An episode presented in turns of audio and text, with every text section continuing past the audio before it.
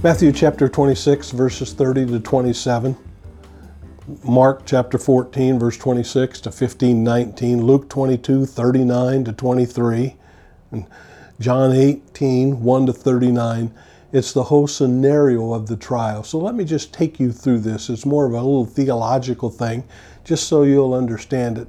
Jesus, in essence, has six trials that he goes through once he's been turned over to the authorities. The first one is before Ananias, who is a, the father in law of Caiaphas. Caiaphas is the high priest. So he goes before him. He goes before him that evening. Then there's a second trial before Caiaphas. They take him to the high priest. High priest says, Are you the Messiah? Are you the Son of the blessed God? And when Jesus says, I am, it's blasphemy.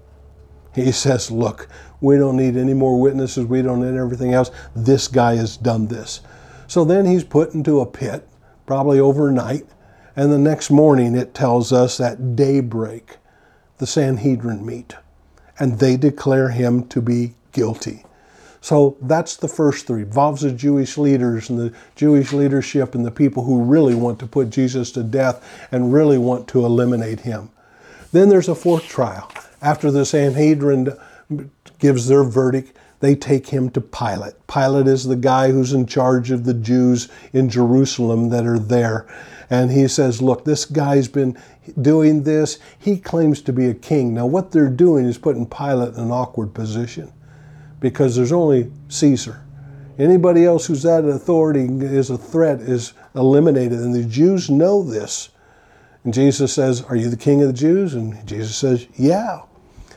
And they say, well, he's causing riots everywhere. Pilate says, I don't see anything here, even in Galilee and everything else. And Galilee gets his attention because Galilee is another section, and he's not over Galilee. He Herod is over Galilee.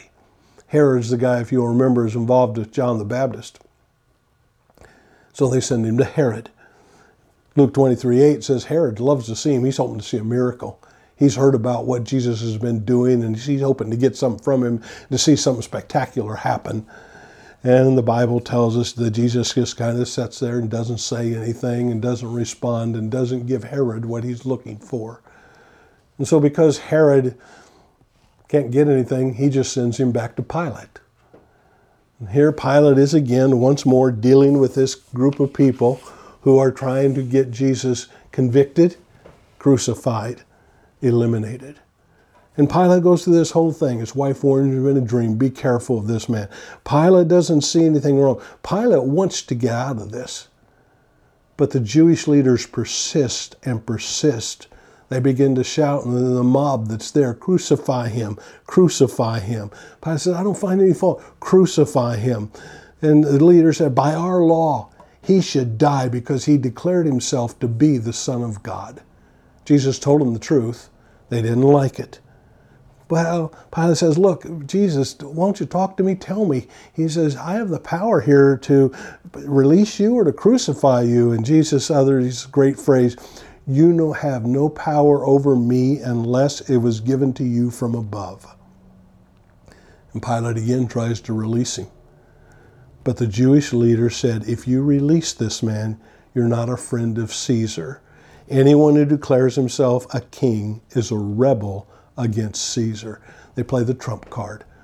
Pilate's job is in jeopardy. Pilate can be hung because of his refusal to protect Caesar. Bible tells us it's about noon on this day when it all happens. And they say to him, We have no king but Caesar, which was a really a bold-faced lie. Pilate washes his hand and declares, Look, his blood's not in my hands. He was backed into a corner. He was left little choice. And Jesus is led out to be crucified. You see, people will go to great extremes when there's something or someone they don't like. They don't care what the truth is sometimes. They don't care what is going on in reality. They just want to see what they call justice. They want to see somebody pay. They want this to happen. And what you find here, Jesus is crucified because the Jewish leaders didn't like him. He was a threat to them and their authority. He has had a following. People were listening to him. And remember, he's bringing a new covenant. It's a new way of doing things. And so you got to be careful. But here's what we know God is always in control. You try to eliminate him all you want, you try to dismiss him, you try to push him aside, but God's will will be done no matter what. Keep the faith.